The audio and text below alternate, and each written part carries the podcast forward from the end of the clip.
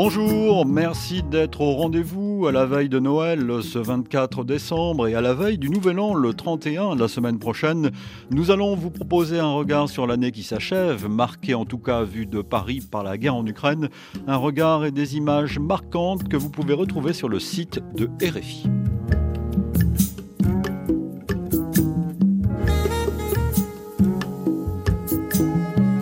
Une année d'actualité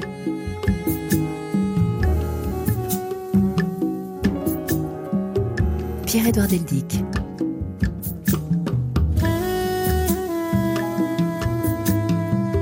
Et pour ces deux rendez-vous spéciaux, figurez-vous que je vous propose d'écouter les analyses de vos deux experts préférés, Yann Mince et Sédi Kaba.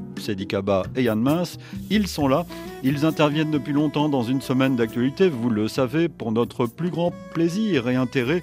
Et ils sont réunis pour ces deux émissions spéciales, rebaptisées donc pour l'occasion Une année d'actualité.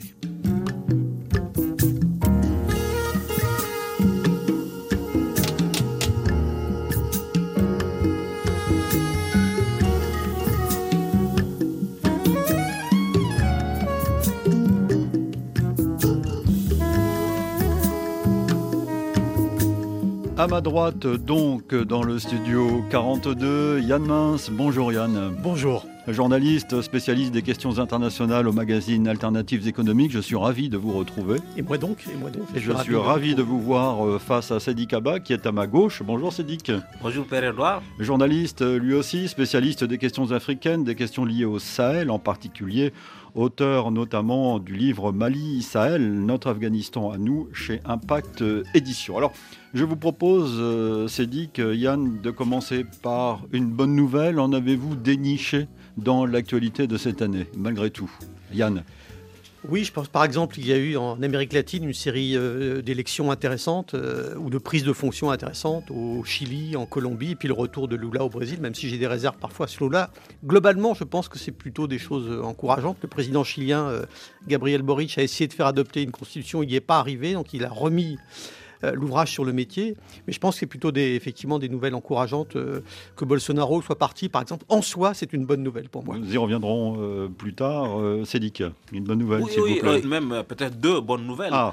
Puisque la première, c'est l'alternance à la tête du Kenya dans un contexte africain où il y a beaucoup de tentations de troisième mandat de se maintenir au pouvoir.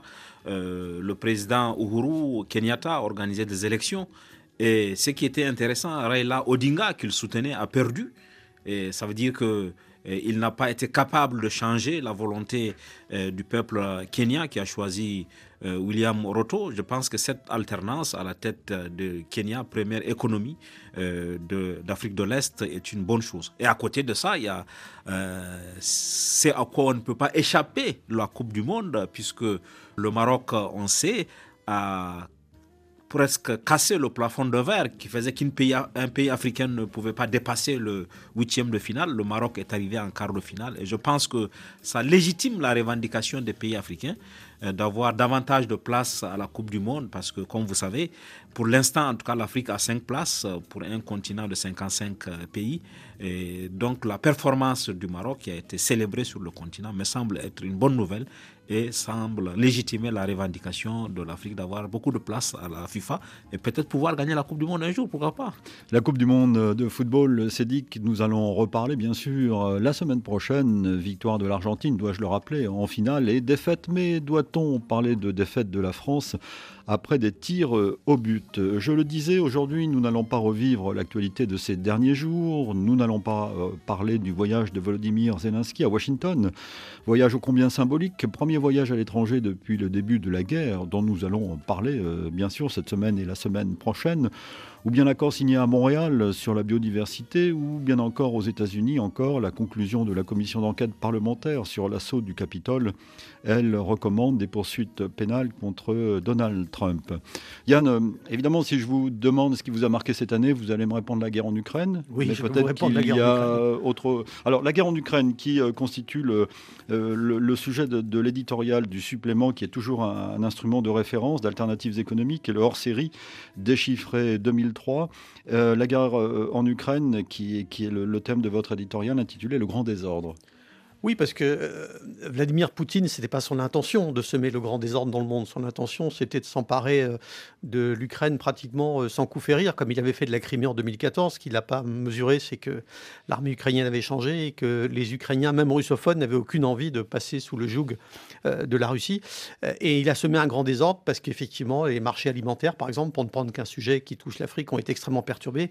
Et les marchés énergétiques, je n'ai même pas besoin de le souligner. Alors nous allons en reparler dans un instant, mais peut-être y a-t-il un autre sujet? Non, qui euh, constitue pour vous euh, un, sujet qui peut important de l'année? Un sujet qui peut paraître anecdotique, mais qui moi est significativement important, c'est l'accord gazier entre le Liban et Israël. Le fait qu'un pays euh, arabe, surtout dans une situation aussi compliquée que le Liban et Israël, arrive à se mettre d'accord, ne serait-ce que sur un accord technique de limite de leurs eaux territoriales pour le partage des ressources gazières, c'est tout petit, c'est beaucoup moins important que des accords comme les accords Abraham, dont, dont on a fait tout un foin il y a deux ans. Et ça me paraît intéressant et important. Petit à petit, des choses peut-être peut-être dans la pratique peuvent se débloquer. Je ne crois pas dans les grands principes, mais dans la pratique peut-être. C'est Kaba. Oui, je, naturellement, euh, je vais plus regarder vers l'actualité africaine avec euh, euh, la fin de Barkhane au Mali. comme on sait, en marge du sommet Union européenne-Union africaine qui a eu lieu en février, le président Macron a annoncé la fin de Barkhane, la réorganisation de Barkhane. Ça me semble un événement important Nous allons en parler, dans la vie de, euh, dans les crises au Sahel particulièrement. Et ça, de mon point de vue, à côté de ça, il y a l'actualité internationale. Euh, le décès de la reine Elisabeth me semble être un événement important après 70 ans de règne.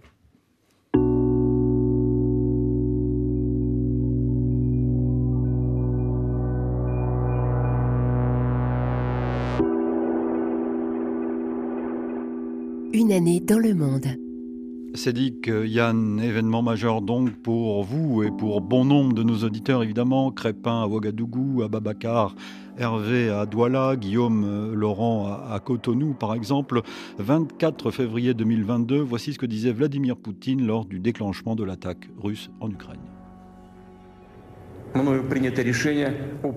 J'ai décidé de lancer une opération militaire spéciale. Son objectif est de protéger les personnes qui ont été soumises à des abus et un génocide par le régime de Kiev pendant huit ans. Et pour ce faire, nous nous efforcerons de démilitariser et de dénazifier l'Ukraine et aussi de traduire en justice ceux qui ont commis de nombreux crimes sanglants contre des civils, y compris des citoyens de la Fédération de Russie. Nos plans n'incluent pas l'occupation des territoires ukrainiens. Nous n'avons pas l'intention d'imposer quoi que ce soit à qui que ce soit par la force. Quelques heures après ces propos, écoutez ce que disait Volodymyr Zelensky. Les forces armées ukrainiennes ont été impliquées dans de violents combats repoussant les attaques dans le Donbass et dans d'autres régions Est, Nord, Sud. L'ennemi a subi de lourdes pertes et l'ennemi subira de nombreuses autres pertes. Ils sont venus sur nos terres. Nous distribuons et distribuerons des armes à toutes celles et ceux qui veulent défendre notre pays et sa souveraineté. L'avenir de l'Ukraine dépend de chaque citoyen.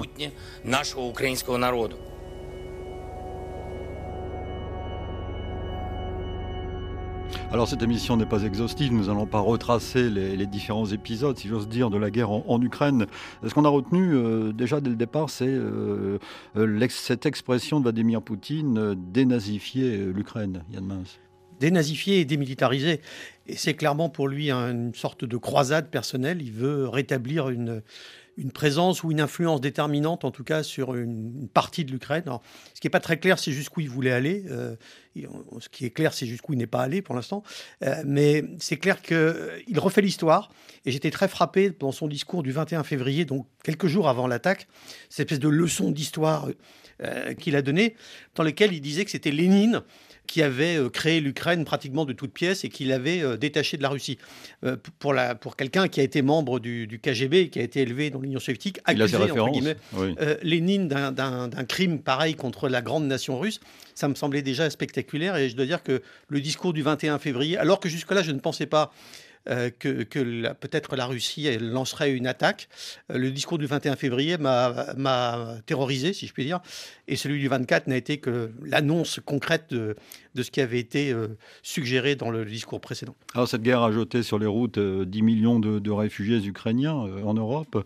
il y a eu dès le départ des inquiétudes sur la centrale nucléaire de Zaporizhia et on se souvient des combats dans la Syrie, Azovstal, à Mariupol, des soldats ukrainiens qui se sont finalement rendus après des combats acharnés. Comment avez-vous vécu ce, début de guerre et hum, ce, conflit, le début de ce conflit, euh, Sédikaba Tout à fait. Comme disait Yann, euh, lui, à partir du discours du 21 février, il a su que la guerre venait. Mais jusqu'à son déclenchement, beaucoup étaient sceptiques, y compris euh, les alliés occidentaux des États-Unis. À, part les États-Unis qui étaient dès le départ convaincus que cette guerre allait se faire et que Poutine était déterminé à la faire, euh, vous savez que des pays comme la France, d'autres pays européens aussi étaient sceptiques, pensant qu'une guerre au 21e siècle en Europe, au cœur de l'Europe, était quelque chose de totalement impossible. Et passé l'effet de surprise, donc, on a vu euh, voilà, ce départ massif de réfugiés et qui était un énorme défi.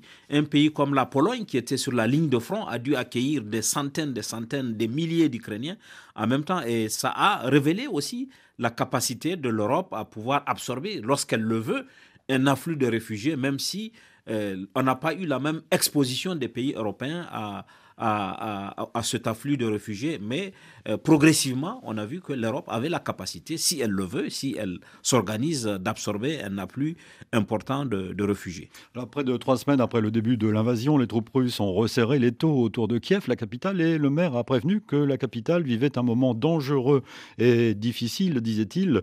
Euh, le maire, l'autre symbole de la résistance ukrainienne, maire de Kiev, une image sonore parmi beaucoup d'autres diffusée sur notre antenne avec tous nos envoyés spéciaux pendant des mois, les habitants de Kharkiv, dont les logements ont été détruits par la guerre, sont restés par centaines réfugiés dans le, métro. C'était souvent les plus précaires qui avaient euh, nulle part euh, où aller. Reportage à Kharkiv alors de Muriel Paradon et Sami Boukhalifa. Assise sur un matelas avec son petit chien, Yelena, 49 ans, regarde en pleurant une vidéo de sa famille sur son téléphone portable. C'est son anniversaire aujourd'hui et ses enfants lui manquent. Ils sont partis à l'étranger, mais elle doit rester à Kharkiv car ses parents sont bloqués dans un village occupé par les Russes. Je ne peux pas laisser mes parents. Si je les laisse, ce ne serait pas juste. Je serai vraiment heureuse quand on sera tous réunis. Yelena et la plupart de ses compagnons d'infortune restent dans le métro malgré la promiscuité car ils ne savent pas où aller. La voisine de Yelena habite dans un wagon du métro depuis deux mois et demi. Nous n'avons plus d'appartement, il est entièrement brûlé. Et comme on n'a plus de travail, on n'a pas d'argent pour louer un autre logement. Ce sont les plus précaires qui restent dans le métro. Certains sont en mauvaise santé, comme Zoya, 75 ans. C'est trop bruyant, il y a beaucoup de monde et pas assez d'air ici. Zoya a décidé de rentrer chez elle, même si son appartement n'a plus de fenêtre. Au moment de rassembler ses affaires, elle craque. Je veux demander à Poutine pourquoi il nous fait ça? La vieille dame est exténuée, comme beaucoup ici. Cela fait presque trois mois qu'ils vivent sous terre. Autre moment tragique dans ce début de conflit, début avril, la découverte d'un massacre à Butcha, découverte d'un massacre perpétré par les soldats russes. Écoutez ce qu'a dit alors le président américain Joe Biden. Vous vous souvenez peut-être que j'ai été critiqué pour avoir dit que Poutine était un criminel de guerre, mais c'est la vérité. Vous avez vu ce qu'il s'est passé à Boutcha, cela montre qu'il est un criminel de guerre. Pendant que nous rassemblons les informations, nous devons continuer à fournir à l'Ukraine les armes dont le pays a besoin pour continuer à se battre et nous devons rassembler les informations détaillées pour qu'il puisse y avoir un vrai procès pour crime de guerre. Ce type est une brute, ce qu'il s'est passé à Boutcha est scandaleux et tout le monde l'a vu. Je pense que c'est un crime de guerre, il devrait rendre des comptes et oui, je vais encore rajouter des sanctions. Sadi Kaba, euh, le, président américain, les États-Unis sont en, tête, à la tête de cette euh, résistance euh, face à, Moscou. oui, on, peut même s'interroger si ce n'est pas une guerre par procuration. Quand on voit l'engagement américain, à la fois le flux d'argent, le volume, il me semble que les Américains ont dépassé quelque chose comme 10 milliards de dollars d'aide militaire à l'Ukraine. Et au-delà de l'aide militaire, parce que quand on parle d'équipement, il faut l'assistance technique qui leur permette de le manœuvrer. Et de ce point de vue, on voit que les Américains sont engagés et même c'est peut-être leur engagement qui entraîne aussi les Européens dans ce soutien massif à, l'Ukraine, à la fois sur le plan euh, militaire, sur le plan financier et sur le plan diplomatique. Je pense que les États-Unis ont été pour quelque part dans euh, l'assistance financière, par exemple, que le FMI, la Banque mondiale apportent à l'Ukraine dans cette résistance à l'agression à, l'agression russe au, plan diplomatique. Euh, on a vu les Américains, par exemple, essayer de persuader des pays africains qu'ils doivent voter pour en faveur de, puisque certains pays africains, comme on le verra, pas forcément, ne sont pas forcément alliés sur l'opposition occidentale. Là aussi, il y a un soutien diplomatique que les Américains apportent euh, à l'Ukraine dans euh, ce face-à-face avec euh, la Russie. Yann, Yann dans votre éditorial de ce supplément déchiffré 2023, vous écrivez en lançant sa désastreuse opération militaire spéciale, entre guillemets, Vladimir Poutine a semé la désolation dans toute l'Ukraine et un désordre inimaginable dans le monde entier. il a aussi resserré les liens entre l'Europe et fait renaître l'OTAN. Alors indubitablement, c'est euh, comment dire un, camouflet pour Emmanuel Macron qui avait parlé de la mort cérébrale de l'OTAN. Alors on pouvait éventuellement penser qu'elle n'était pas en très bon état, c'est vrai, euh, mais là elle a ressuscité d'un seul coup et euh, c'est clair que c'est, comme le disait Cédric, c'est en partie une guerre par procuration, mais c'est une guerre faite un peu à reculons parce que les États-Unis, pour eux aujourd'hui, le défi principal, ce n'est pas la Russie. Le défi principal de long terme, c'est la Chine. Et on voit bien qu'il y a dans les cercles stratégiques américains un débat de certains qui disent oui, il faut soutenir la Russie, mais il ne faut pas s'engager trop loin, pas mettre trop de moyens, parce que notre objectif, c'est euh, la Chine, c'est elle qui est dangereuse à, terme. Donc Joe Biden euh, fait le job, si je puis dire, en, mhm. en Europe. Et d'ailleurs, le fait que ce soit lui qui fasse le job est un peu, comment dire, humiliant pour les Européens, parce que ça veut dire que les Européens ne sont pas capables de soutenir l'Ukraine à hauteur de ce qu'il faudrait. Et effectivement, sans l'OTAN et donc sans les États-Unis, puisque l'OTAN est dominée par les États-Unis, euh, l'Ukraine n'aurait pas pu résister de la même façon à la fois, comme le disait euh, en question, euh, en question d'armement, quoique au début, on a surtout cherché des armements d'origine soviétique, parce que c'est cela dont les Ukrainiens ou Russes, c'est cela dont les, les militaires ukrainiens avaient, avaient l'habitude. Aujourd'hui, maintenant, ce sont des armements américains, avec effectivement euh, la formation dont, parlait Cédric, ce qui prend un peu de temps, mais qui sont des armements beaucoup plus efficaces face à la machine de guerre russe. L'Europe qui a pris des sanctions et qui s'est resserrée quand même autour de Bien sûr, face, l'Europe s'est resserrée elle s'est resserrée notamment sur le plan énergétique et notamment euh, depuis quelques semaines sur le plan de l'embargo euh, pétrolier. Mais on sent bien qu'il y a des tensions, et notamment aujourd'hui entre la France et l'Allemagne. Euh, L'Allemagne ayant tendance à jouer un petit peu cavalier seul, et, la France l'attirant par la manche pour la ramener dans le, dans le groupe européen, si je peux dire. Alors nous reparlerons de l'évolution de cette guerre en Ukraine la semaine prochaine, avec la contre-attaque ukrainienne jusqu'à aujourd'hui. Je voudrais que nous abordions d'autres événements qui ont marqué le début, le début de cette année, en tout cas sa première partie dans le monde. Il y a une décision de la Cour suprême aux États-Unis euh, qui a choqué euh, le monde, on peut le dire, en tout cas le monde occidental, sur l'avortement, avec une interdiction euh, fédérale désormais à chaque État de l'Union de, statuer. Cédric, un, mot sur cette décision, Ah oui, c'est un grave recul pour les droits des femmes. Le droit à l'IVG, à l'interruption volontaire de grossesse, avait été conquis, consacré par un arrêt de 1973. Revenir après, maintenant, comme ça a été fait, est un grave recul. Mais euh, avec euh, la tendance, la droitisation de la Cour suprême américaine, qui a été le fait de Donald Trump, qui a nommé des juges conservateurs, on sentait que beaucoup de choses euh, pouvaient être, ce qu'on considérait comme des acquis irréversibles de la société américaine, pouvaient être remis en, cause. Et ça, ça a créé une énorme émotion à la fois aux États-Unis et bien au-delà chez les partenaires américains, parce que on considérait jusqu'ici qu'un pays comme les États-Unis avait consacré le droit à l'avortement et qu'il faut militer, il faut essayer de l'étendre vers d'autres pays qui étaient moins sensibles à ce type de droits de femmes. Et j'espère que avec les élections de mi-terme qu'il y a eu aux États-Unis, qu'on trouvera les moyens de rétablir ce droit à l'avortement sur le plan fédéral, même si aujourd'hui les États sont partagés, beaucoup d'États ont profité de cette brèche pour consacrer le recul euh, du droit à l'avortement pour les Américaines. Élections de mi-mandat euh, qui ont euh, été une relative victoire finalement pour le Parti démocrate, pour Joe Biden. habituellement, les élections de mi-mandat sont une, un revers pour le président, parfois même une gifle. Et là, au contraire, je dirais que Joe Biden a réussi à, limiter la casse. Effectivement, la Chambre des représentants est passé sous le contrôle des républicains, mais de très peu. Et les démocrates ont réussi à conserver le Sénat. Ce qui, après deux ans d'exercice aux États-Unis, est assez rare. Et, et, ça me permet de souligner que les mandats des, des, membres du Congrès aux États-Unis sont extrêmement courts, deux ans. On se demande comment est-ce qu'on peut effectivement établir une, un bilan d'un congressman en si peu de temps, mais c'est la règle aux États-Unis. Alors, euh, parlons d'un ami des États-Unis, la Grande-Bretagne. Euh, le 7 euh, juillet, démission de Boris Johnson et là, ouverture d'une crise politique d'envergure. On sait que Liz Truss lui a succédé et qu'aujourd'hui, il y a Rishi Sunak au, 10 Downing Street. la Grande-Bretagne qui est désormais dans une crise sociale et économique de première grandeur, c'est Absolument, absolument. Et, et je, je peux peut-être m'aventurer. En fait, j'ai l'impression que la Grande-Bretagne ne s'est jamais remise du Brexit. En fait, en réalité, depuis que euh, l'idée avait été vendue à l'époque que euh, la Grande-Bretagne se sentirait mieux en quittant le reste de l'Europe, que tous les malheurs de la Grande-Bretagne étaient du fait de l'Europe, qui a amené l'immigration, qui a amené ceci. Mais depuis que le Brexit a été consacré, la Grande-Bretagne ne s'est remise ni sur le plan politique, ni sur le plan économique. Il y a beaucoup aujourd'hui des, mouvements sociaux inédits dans certains secteurs. L'instabilité politique s'est invitée.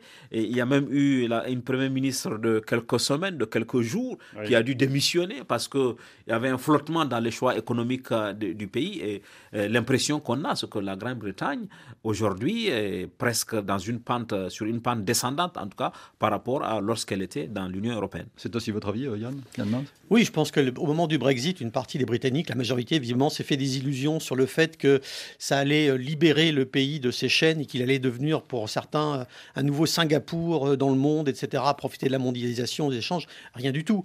Et, la guerre en Ukraine en a rajouté une couche, si je puis dire, en montrant le degré de dépendance alimentaire, par exemple, euh, du Royaume-Uni, qui est obligé d'importer une grande partie de ce qu'il euh, qu'il consomme en termes d'aliments, et ce qui aujourd'hui évidemment coûte très cher. En revanche, je tiens à souligner que sur la question ukrainienne, euh, le très fantasque Boris Johnson a fait preuve d'une grande constance, d'une grande constance, et ça a été derrière les États-Unis le principal allié de l'Ukraine, ce qui n'était pas absolument absolument gagné vu les difficultés du pays, mais il a été là-dessus très constant. Il faut rendre cet hommage-là à Boris Johnson.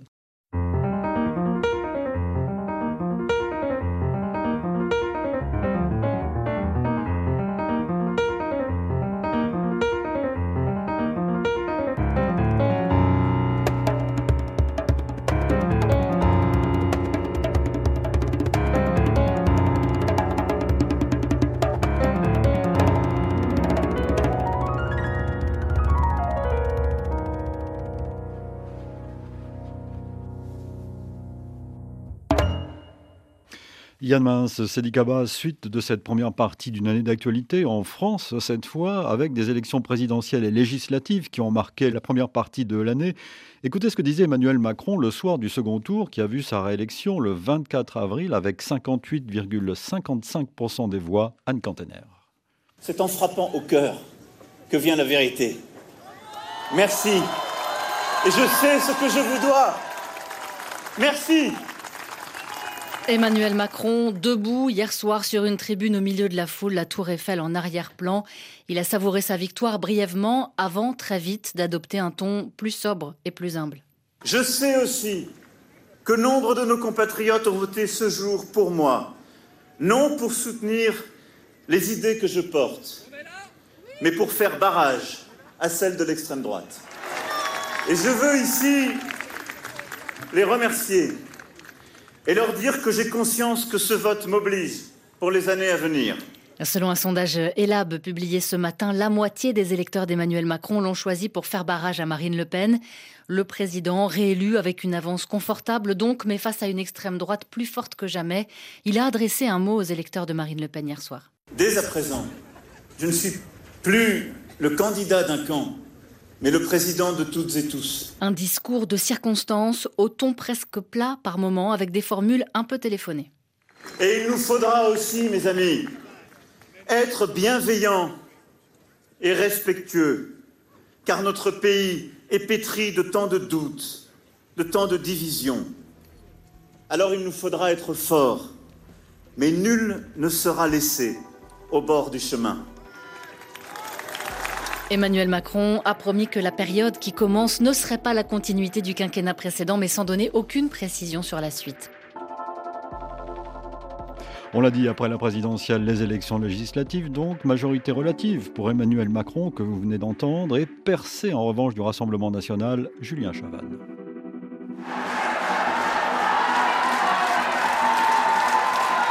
Ils n'en reviennent pas eux-mêmes. Les militants RN réunis au boulodrome des Nains-Beaumont ne s'attendaient pas à une telle réussite. Je suis agréablement surprise, très étonnée. C'est plus que ce que j'attendais. Oui, c'est que du bonus. Le parti était jusqu'à présent presque invisible. À l'Assemblée, il est désormais la troisième force d'opposition dans l'hémicycle. De quoi faire oublier l'échec à la présidentielle. Marine Le Pen savoure. Ce groupe sera de très loin le plus nombreux de l'histoire de notre famille politique. Nous incarnerons une opposition ferme, c'est-à-dire sans connivence, mais une opposition responsable. C'est un raz-de-marée, un tsunami, répètent les cadres du parti.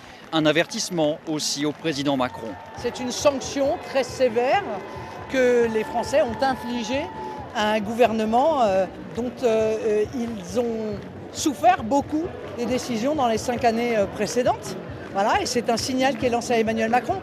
Emmanuel Macron ne peut pas faire comme s'il n'avait pas entendu ce soir malgré son optimisme débordant. Les députés RN feront leur rentrée à l'Assemblée ce mercredi pour une photo de famille qui fera date.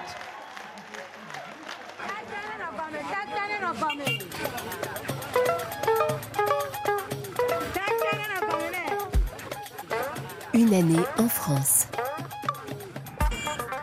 suite de cette première partie d'une année euh, d'actualité avec nos deux invités de référence, Cédric Kaba, Yann Mince, Yann Mince, Cédric Kaba. Une première partie d'année en France très politique, Yann Mince, c'est moins qu'on puisse dire.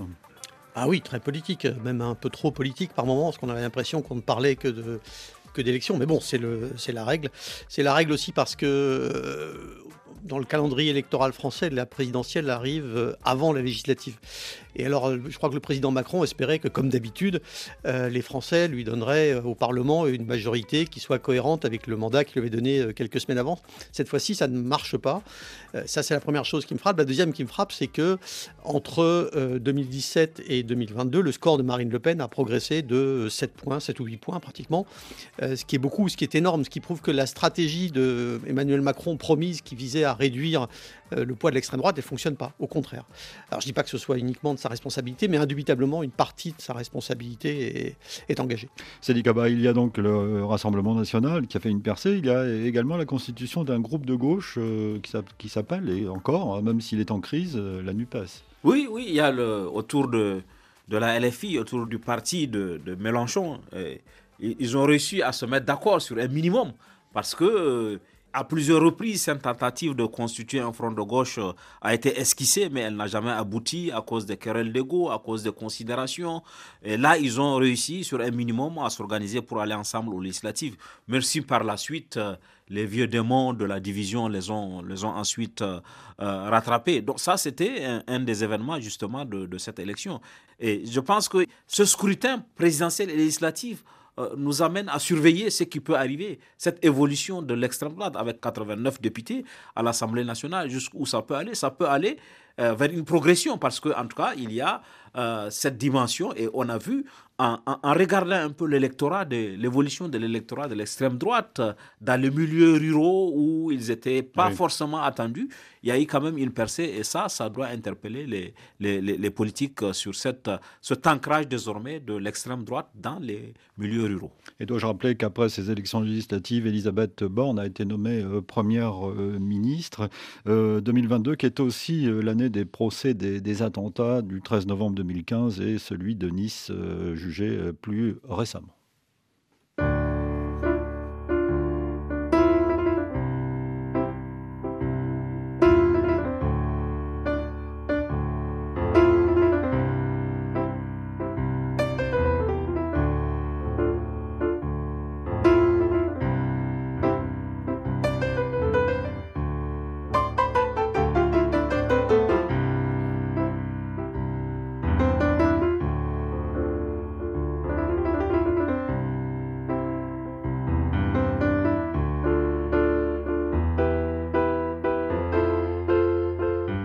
Écrire par courriel semaine.actu.rfi.fr.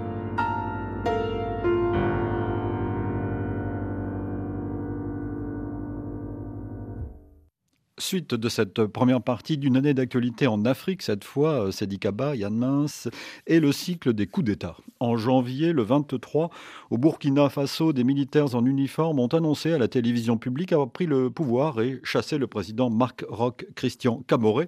Ces militaires appartiennent à un groupe, le Mouvement patriotique pour la sauvegarde et la restauration, Conséquence de ce coup de force initié par des mutineries dans des casernes du pays, les frontières terrestres et aériennes ont été fermées, le gouvernement et l'Assemblée dissous et la Constitution suspendue. Binta Diagne. Béret bleu et treillis militaire, le capitaine Kader Ouedraogo prend la parole pour annoncer avoir mis fin au pouvoir du président Kaboré. L'objectif, améliorer la situation sécuritaire dans le pays. Le mouvement patriotique pour la sauvegarde et la restauration se présente comme un groupe formé de toutes les composantes des forces de défense et de sécurité. Ces militaires affirment vouloir maintenir les engagements internationaux du Burkina capitaine Kader. Le mouvement a ainsi décidé de mettre fin au pouvoir de M. Rockmar Christian Caboret, une décision prise dans le seul but de permettre à notre pays de se remettre sur le bon chemin et de rassembler toutes ses forces afin de lutter pour son intégrité territoriale Autour de ce responsable figurent 13 autres militaires, tous silencieux, y compris le nouvel homme fort du pays, le lieutenant-colonel Paul-Henri Damiba. Cet officiel était jusque-là le commandant de la troisième région militaire, en charge notamment de la lutte antiterroriste dans l'est du pays. C'est un ancien membre du RSP, le régiment de sécurité présidentielle. Il a fait une partie de ses études à l'école militaire de Paris. Ses premiers échanges avec la communauté internationale viseront probablement à apaiser les esprits notamment envers les Nations Unies, qui demandent le retour à l'ordre constitutionnel et la remise en liberté de Roch-Marc Christian Caboret. Premier coup d'État au Burkina Faso euh, cette année, on reparlera du second euh, la semaine prochaine. Réaction dans les rues de Bobo Dioulasso. Alors, après ce premier coup d'État, euh, réaction donc recueillie par Abdoulaye Ouattara. Depuis la déclaration des militaires, dans les rues de Bobo Dioulasso, quelques jeunes à moto font le tour pour manifester leur joie. Arrêté devant sa boutique, ce vendeur de téléphones portables dit adhérer à l'action des militaires. C'est ce que nous souhaitons. Parce que pourquoi je dis comme ça, nous avons besoin de l'homme fort pour pouvoir diriger le pays. Pour qu'on soit des merdes qui, qui est dans, dans notre pays à l'heure là maintenant. Nous voulons la paix. Et puis on est prêt avec eux. Matin, midi, soir, s'ils ont besoin de populations comme nous, nous sommes prêts pour les soutenir. Derrière les militaires, ce n'est pas l'avis de cet autre citoyen. Il craint la suite des événements, la collaboration entre les forces de défense et de sécurité, mais aussi et surtout au niveau international. Vraiment, ça ne m'a pas plu trop parce que selon moi, ils pouvaient gérer ça avec la cohésion, avec une terrain d'entente. avec, avec, les affaires des djihadistes, bon, nous tous on est concernés, mais à toute sincérité, bon, il faut qu'il y ait une cohésion d'abord au niveau de l'armée, vraiment pour que les choses aillent de l'avant. Et puis au niveau international, au niveau de la CDAO aussi, vraiment, bon, je crains beaucoup. Parce que ce n'est pas le début qui compte, euh, mais c'est la fin. C'est la fin qui, qui m'inquiète.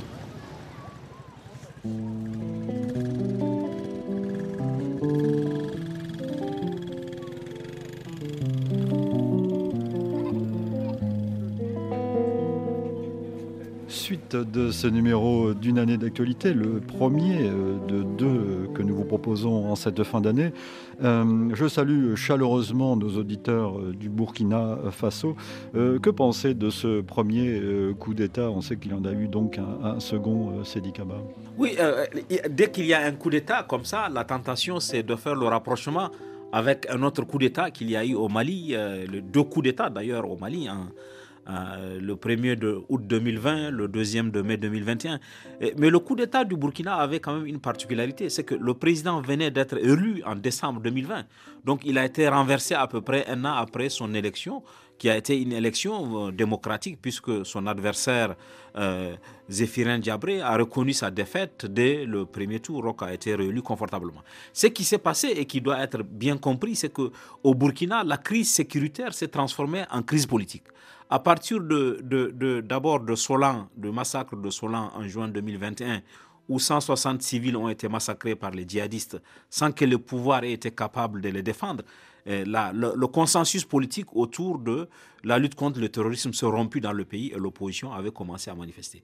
Et puis, il y a eu le drame de novembre 2021 où euh, on a découvert en plus de l'incapacité du pouvoir à faire face au terrorisme, la mauvaise gouvernance qui a gangréné les forces de sécurité, puisque quand euh, les 53 gendarmes ont été tués à Inata, dans le nord-ouest du pays, euh, après, à la suite de ça, on a découvert que les gendarmes n'étaient même pas ravitaillés, ils n'avaient pas l'équipement qu'il faut, que l'argent qui était dégagé pour assurer leur approvisionnement était détourné. Ça s'est transformé en crise politique et euh, le président Roch n'a pas été en mesure de gérer cette crise politique. Et finalement, euh, moi j'étais au Burkina en fin, fin 2021, on sentait une atmosphère de fin de règne. Hein. Dans le pays, on sentait que le pouvoir avait presque perdu un peu le contrôle de la situation. Le groupe djihadiste continuait d'avancer puisque à chaque fois qu'il y avait une grave attaque, on changeait de chef militaire, on essayait de réformer et on sentait que vraiment le pouvoir était dépassé. Et le 24 janvier, on n'a pas été vraiment, véritablement surpris qu'il ait eu ce coup d'État. Yann Ce qui me frappe, c'est que, c'est ce que disait l'auditeur interviewé à, à Bobo Dulasso, c'est que euh, on a besoin d'un homme fort. Et, et je trouve qu'il y a un fantasme euh, derrière l'idée que les militaires sont des gens qui sont des politiques. Non, les militaires ne sont pas des gens qui sont des politiques, ne sont pas formés pour ça. Alors effectivement, le Burkina a un problème de sécurité très lourd, euh, mais le djihadisme, ce n'est pas une, les djihadistes, ce n'est pas une armée régulière. Euh, c'est pas l'Ukraine face à, la Russie ou la Russie face à l'Ukraine. C'est beaucoup plus compliqué. Euh, entraver l'avancée des djihadistes, ça veut dire résoudre des problèmes proprement politiques et pas seulement militaires. Et ça, pour moi, un officier, sauf exception, n'est pas préparé à le faire.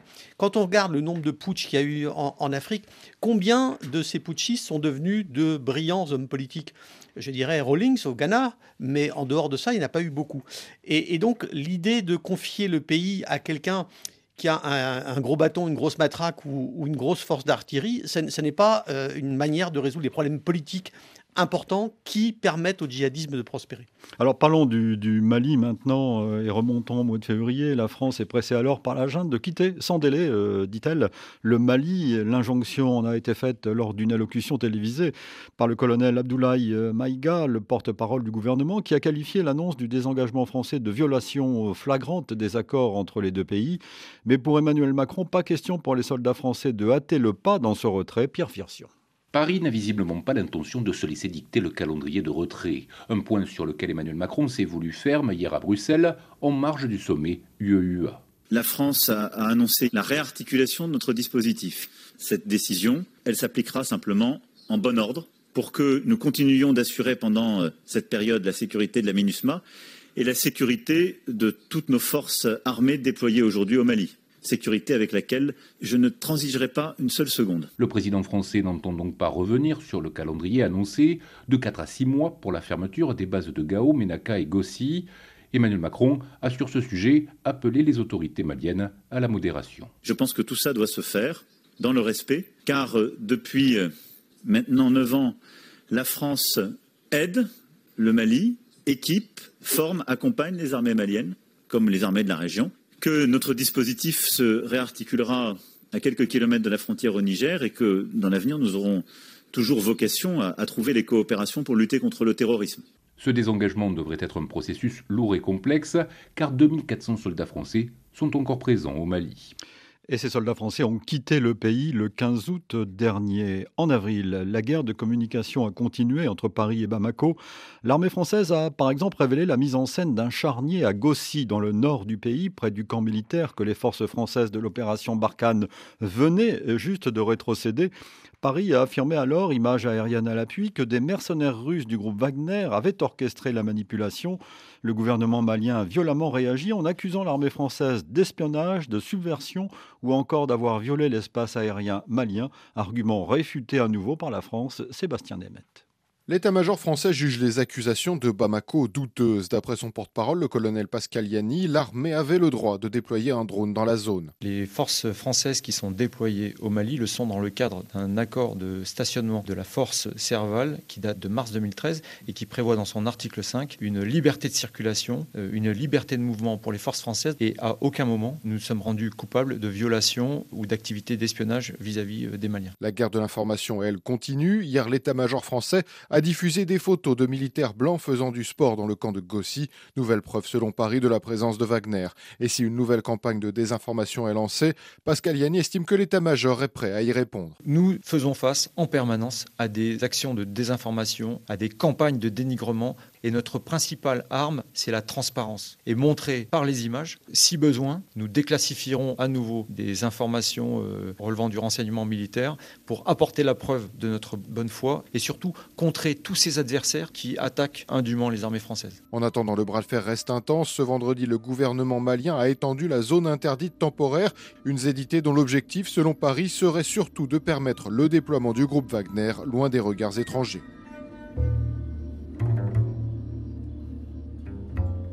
La crise entre le Mali et la France est un sujet euh, d'importance pour Caroline euh, qui nous écoute, euh, Jules et Hilaire qui considèrent que cette crise est l'événement de l'année. Après, bien sûr, l'Ukraine. Sedi Kaba, vous qui avez écrit Mali Sahel, notre Afghanistan à nous, on en a parlé dans cette émission tout au long de l'année chez Impact Édition.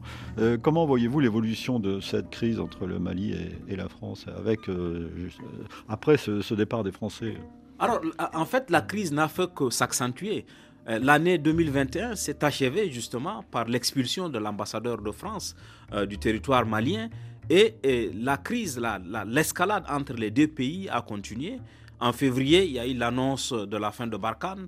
Il y a ensuite eu l'annonce, euh, cette exigence des autorités de Bamako du départ de, la France. Donc on est allé d'escalade verbale en escalade verbale et avec le départ sur six mois de, des soldats français, une gigantesque opération qui a été organisée pour ramener les hommes et le matériel, parce qu'il y avait quand même environ 2400 soldats. Et la France a cédé les unes après les autres les emprises qu'elle avait, Gossi, Gao, Tombouctou, euh, Menaka. Et, je pense qu'il faut regarder cette crise un peu à l'aune de la situation sécuritaire au Sahel. la crise entre le Mali et la France, ne sert pas les intérêts de la sécurité au Sahel. La situation n'a fait que continuer de s'aggraver. On a vu par la suite que euh, l'espace qui a été presque laissé par le départ de Barkhane n'a pas été entièrement réoccupé par euh, les, forces armées maliennes et leurs leur nouveaux partenaires. Et du coup, l'État islamique au Grand Sahara, par exemple, a fait une démonstration de force, a gagné du terrain, a prospéré. Et aujourd'hui, l'inquiétude, c'est que tant que la crise, la situation ne s'améliore pas au Mali, elle ne peut pas s'améliorer dans les autres parce que nous sommes dans une crise transnationale. Et la réponse ne peut être que transnationale. Si ça ne s'améliore pas au Mali, ça ne peut pas s'améliorer au Niger et au Burkina, qui sont, avec les Mali, les pays de la zone de trois frontières. Et à mon avis, c'est surtout ça qu'il faut regarder, l'impact de cette crise entre le Mali et la France sur la situation sécuritaire au Sahel. Avec Yann Mince, la présence de Wagner sur place. Oui, moi, ce qui m'inquiète, c'est de voir qu'un certain nombre de nos amis africains ont l'air de faire une, grande confiance euh, en la Russie. Euh, or, je crois, je suis persuadé que la Russie, en réalité, euh, n'a pas grand-chose à offrir aux, pays africains. Alors, certes, elle peut offrir des choses à des euh, gouvernants africains. Elle peut offrir quelques armes sans condition à un pays comme la Centrafrique ou à un pays comme le Mali. Mais finalement, elle n'a pas grand-chose à leur offrir très concrètement.